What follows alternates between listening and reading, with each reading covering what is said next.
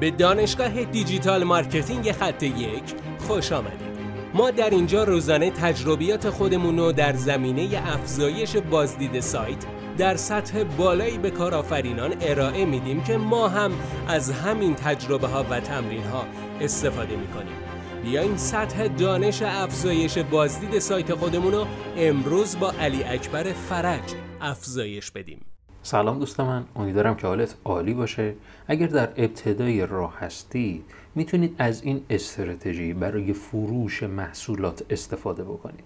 کسانی که در ابتدای راه هستن برای اون بازاریابی اینترنتی و کلا کسب و کار اینترنتی می‌خوان فعالیت بکنن میان در ابتدا یک سری محتویات رایگان رو در کل شبکه های اجتماعی منتشر می‌کنن و مداومت به خرج میدن. این خیلی عالیه ولی تا زمانی که شما محصولی نداشته باشید این نمی‌تونه مثمر ثمر باشه. این پادکست به درد کسانی می‌خوره که در ابتدای راه کسب و کار اینترنتی هستن و محصولاتی ندارند.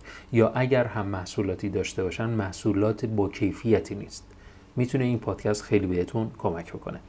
اگر ما رو follow نکردی حتما ما رو follow کن. حتما برای ما نظر بذار که می‌تونه به بهبود مستمر این پادکست ها خیلی خوب کمک بکنه. اون استراتژی که کسب و کارها باید در ابتدای راه انجام بدن اینه که بیان محصولات دیگران رو بفروشن. بیان محصولاتی رو بفروشن که مکمل کسب و کار خودشونه و خیلی هم با کیفیته. بیان در رابطه با همکاری در فروش کسب و محصولات فعلی خودشون تمرکز بکنن. بیان کاری بکنن که این همکاری در فروش باعث میشه که کلا همکاری در فروش باعث میشه که هم اون مخاطبین با محصولات با کیفیت بالا آشنا بشن هم در قبل اون شما می‌تونید فروش هایی رو در سایت خودتون ایجاد کنید.